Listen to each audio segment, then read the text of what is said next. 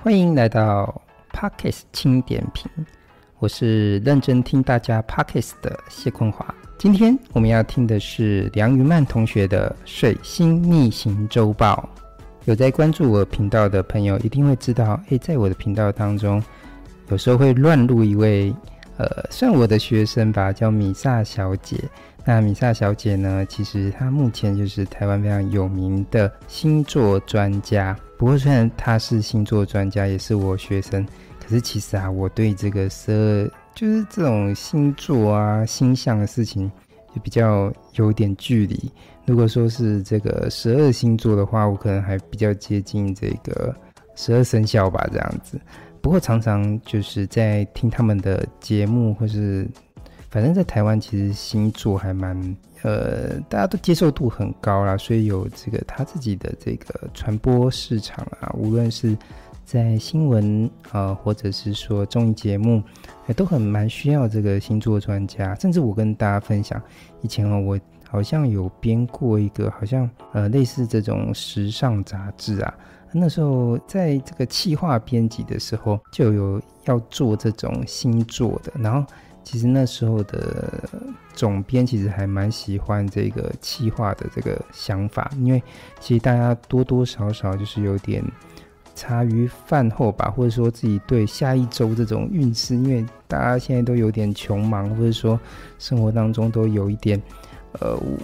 无力的状态，都还蛮需要这个一种未卜先知的感觉吧。所以就这样子加减听一下，或者看一下这种星座运势的时候，我就会看到，或者听到，常常会听到一种水星逆行。那今天呢，哎，刚好这个梁同学呢，梁曼云同学，他的水星逆行周报，因为要给他做这个 Podcast 轻点评，我终于打开了我的 Google，把水星逆行这个字打下去，因为太常听到了，那终于可以好好认识这个所谓的水星逆行啊。那跟大家分享一下，我 Google 到的水星逆行的知识，没有什么了不起，完完全全就是 Google 来的。那他是说，这个水星逆行呢，就是嗯，我们观察这个，呃，用望远镜去观察这个天象的时候，就发现，哎，这个水星的运行的这个方向呢，跟我们地球是相反的，啊，所以我们就开始推理或是观察，好像是在这个水星逆行的时候，我们就会比较，呃，生活就会比较不顺利吧，或者什么样的之内啊，所以呢，嗯，大家在水星逆行的时候就会。非常的担心，或者是什么样的一个状况。总之，我我想得到的问题是说，那有没有火星逆行？嗯，好。总而言之，废话不多说，我们现在就来听梁云曼同学的水星逆行周报。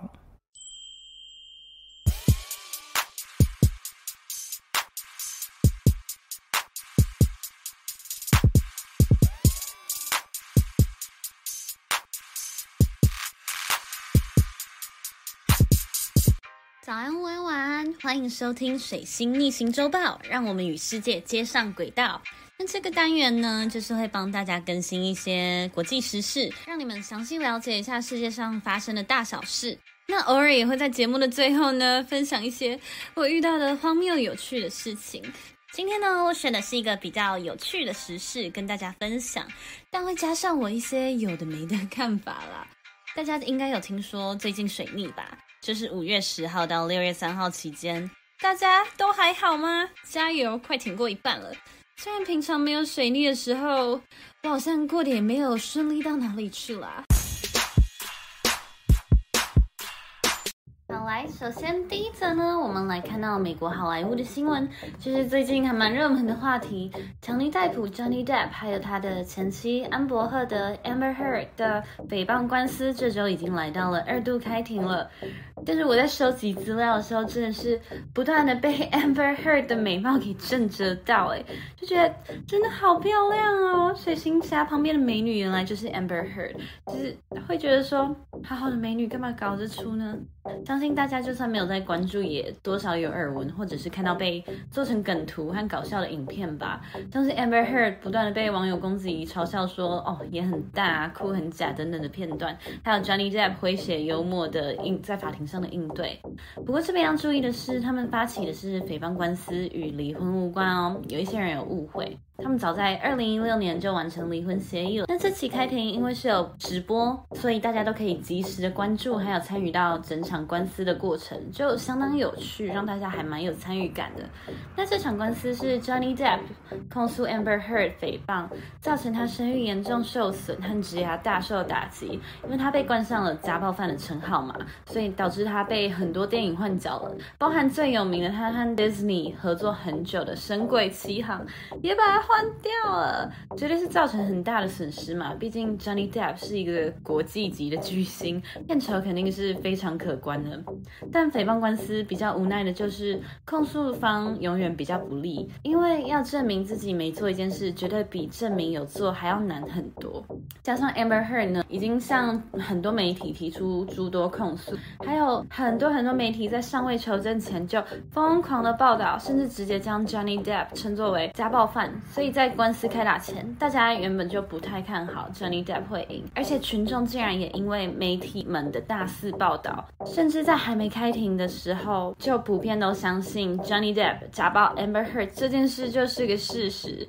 哎，这里可以看到媒体的影响力真的是还蛮可怕的，媒体是真的可以抹杀一个人的哎。所以我看到这边又觉得媒体识读能力是真的很重要。我们在这个资讯异常泛滥的时代，我们一定。一定要培养好媒体识读能力。但开庭后呢，大家近乎一面倒的支持 Johnny Depp。之后呢，会再提到为什么。我们今天先来讲到前情的部分，下周再来带大家看完整场官司哈。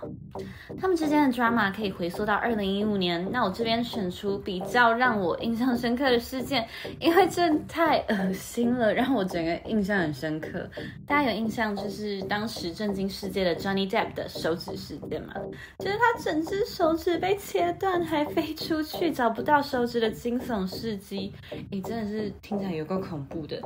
这件事的前因后果，我也是看完这个官司才厘清的。就是事件发生当时，他们才刚结婚几个月吧。他们不知道为什么没有写婚前协议书。在美国，结婚前写的协议书是一件蛮常见的事情。在台湾，我比较少听到有人在写，可能大家想法还比较传统，觉得婚前写协议书会伤感情吧。但最近台湾也越来越越多人想法比较开明，有开始在写啦，保护双方权益嘛。总之，Johnny Depp 就决定呢，婚后来补写个协议书。那当时呢，Johnny Depp 人在澳洲拍《神鬼奇航》，他就将撰写好的婚后协议书传给 Amber Heard，还只是让 Amber Heard 看一下有没有什么需要改的啦，什么同不同意的啊之类的。但 Amber Heard 一收到就气疯，大老远从美国飞到澳洲，就特地跟他吵架哦。Hello，大老远飞到澳洲就为了吵架吵，诶，乍听之下蛮荒谬的。但我后来带入 Amber 的立场想一想，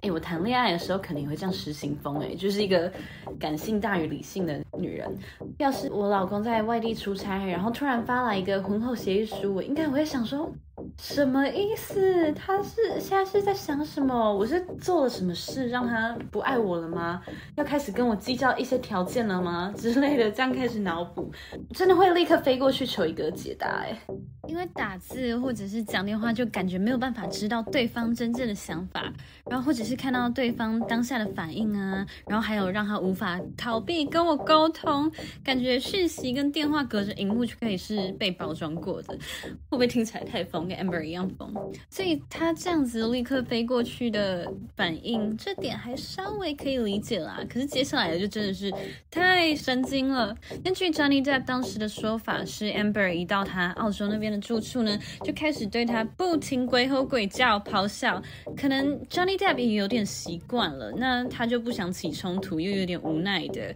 然后到厨房帮自己拿了一瓶酒，帮自己倒来喝，然后一边听着 Amber Heard 在那边起笑。这边注意到他那个一瓶呢，是那种玻璃瓶的哦，于是 Amber Heard 就拿起他的酒瓶砸出去。但最妙的是呢，Johnny Depp 的反应竟然是很淡定的，走去厨房再拿第二瓶。Hello，会不会太淡定了？要是我的话，第一个想法应该是，嗯，该死，等一下不知道有多难清，液体跟玻璃碎片混在一起很难清哎。但是他是 Johnny Depp，应该是不用自己清玻璃碎片啦，所以不会是他的困扰。最惊悚的在后头，他拿了第二瓶酒之后，Amber 还不死心的继续拿起来砸，但这次似乎是要砸 Johnny Depp 的头，但是砸歪了，砸到他的手，于是他的手指头就这样被玻璃碎片活生生的整只削下来。来哦，他当时说他可以明显看到他外露的骨头，救命啊！我真的超怕这种就是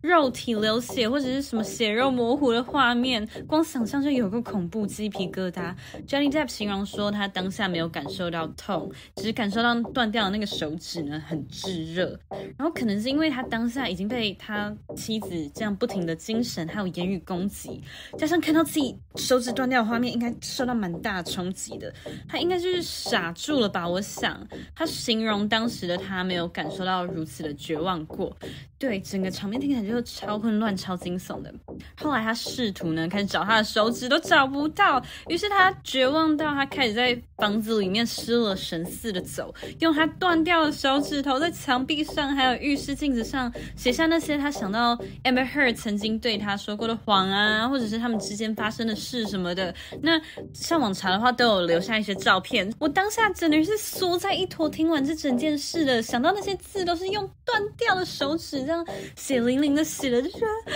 太可怕了。我有够害怕看到这种画面的，而且我当下就想说，不会脏吗？你还要把手接回去？哎，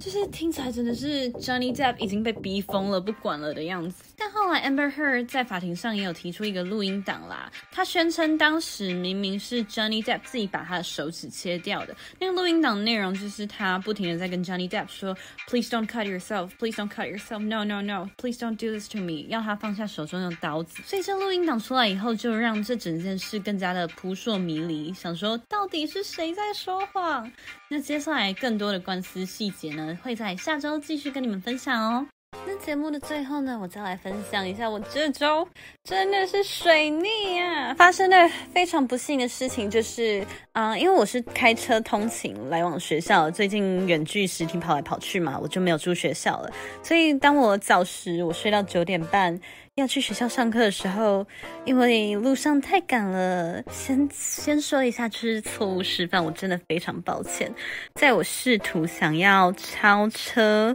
超过前面那一台机车的时候，我左切嘛，想要从左后方往右前方这样绕过他的时候，没想到那位机车骑士就左转了。后来警察问我说，他有没有打方向灯？我后来才想起来说啊，对，因为他没有打方向灯，所以我确实不知道他要左转，但这。问题还是超车了我的错啦，但当时我就立刻想到说，我今年去给一个塔罗牌老师看星盘的时候，他有说过，我今年二十一岁嘛，我两千年出生的，从去年的我生日开始到今年生日之间，我会有车关，要我在路上小心。我心里想说，星盘能看出这种事吗？我是有点半信半疑的。但昨天发生完车祸以后，我认真回想，确实。因为我十八岁就考到驾照了，从十八岁一直开车开到现在二十一岁，我确实人生发生中的唯三场车祸都是在去年生日到今年生日这期间发生的。我从十八岁开到二十岁以来，就是在最菜鸡的阶段都没有发生过车祸，却在这一年频频发生，就是有点不可思议呢。你们觉得呢？那谢谢大家收听今天的水星逆行周报，就到这边喽，大家拜拜。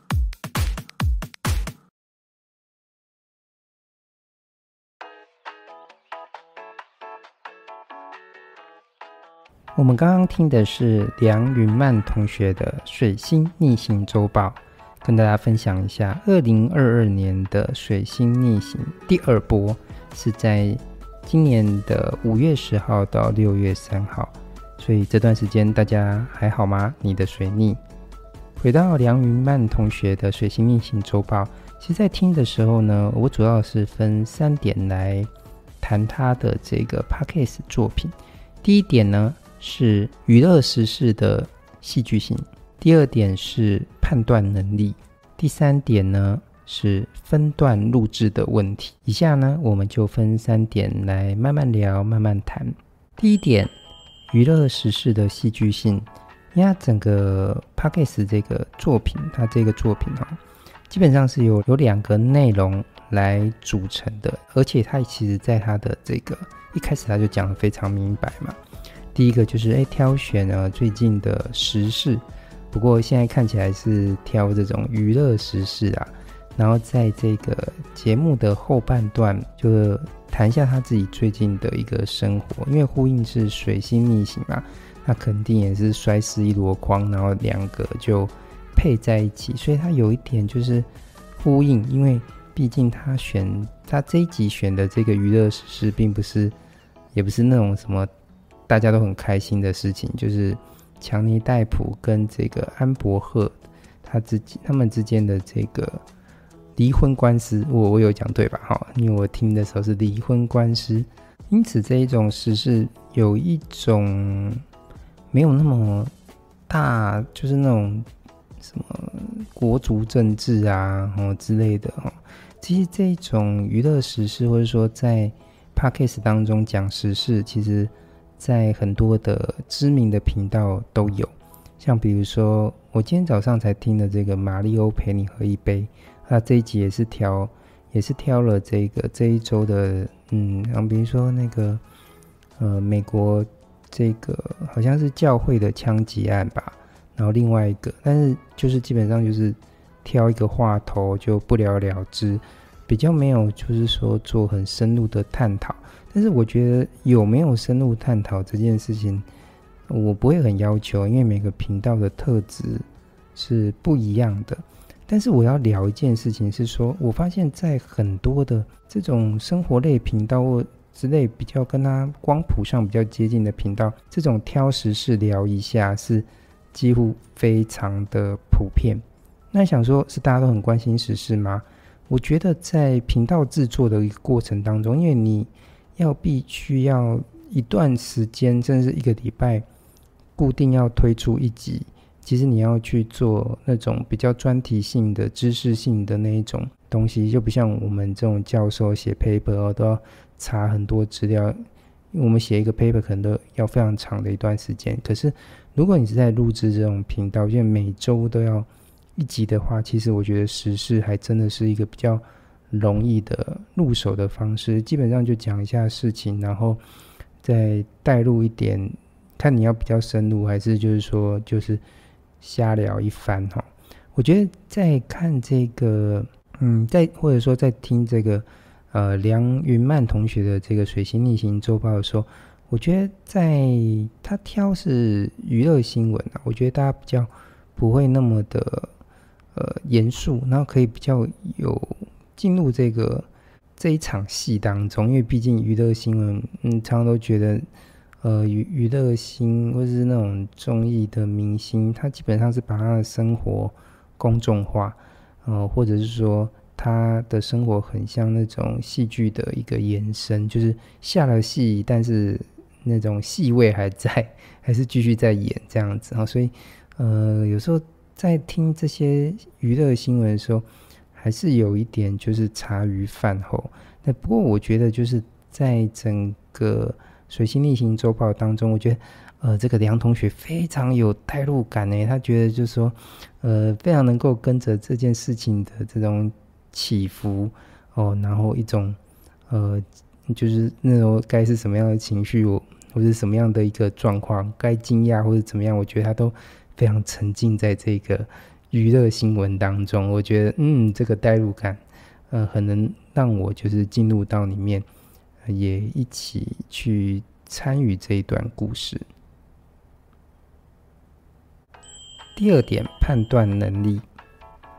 在听这个呃水星逆行周报的时候，固然他听这一集选的是这个明星之间的爱恨情仇的呃家庭官司之类的，我还是搞不懂那个离婚还是什么的哈。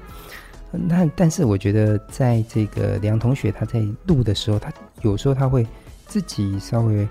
呃反省一下，这样子会让那个你的嗯你对这个新闻的这个重塑。有一个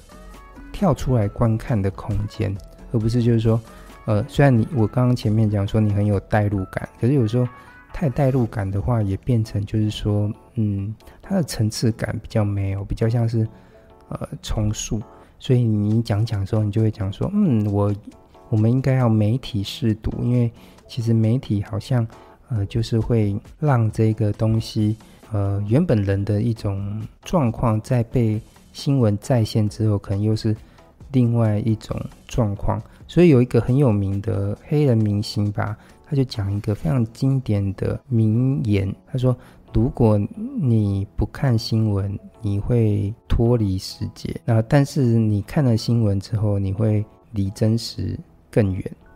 呃，就是了解事情跟了解这个事情背后的真实的意义，其实有时候是。有在这现在目前的新闻环境当中是有一点吊诡的。那第二个就是说，嗯，里面还有一些判断能力，就是说，诶，他在讲那个什么安博什么哪哪个安博赫尔什么的那个女明星的时候，就是目前她好像被新闻再现为一个比较歇斯底里的人啊。那里面在这个梁同学重塑这个事件的时候，就是说好像是强尼逮捕吧？诶，我跟他其实真的也没有很熟，诶。就像那个，他有很多在这场官司当中有几个很好笑的一个梗，虽然我跟他不熟啊，但是好像听说在那个官司当中啊，那个对方的律师就问他说：“你有没有在看你自己的作品啊？”那这个我们的强尼戴夫就有点羞涩的就说：“嗯，其实好像不要看自己的作品比较好吧。”就是说他平常都是没有在看自己的作品、自己的演出。我记得我好像以前。在那个 YouTube 上面有看过一个，也是对他专访的那种美国脱口秀，他也是那个主持人也是知道这件事情，就故意调侃他说：“你有没有看你自己演的演的戏？”总而言之就是这样的状况哈。但是呃，其实呃，在那个官官司事件当中的一个戏剧点，就是诶，当初强尼戴普跟那个那个女明星就是。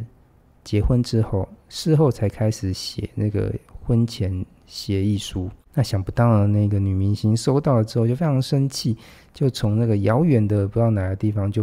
坐飞机就来去找这个强尼逮捕的谈判。一般人可能不会做这样的事情，哈，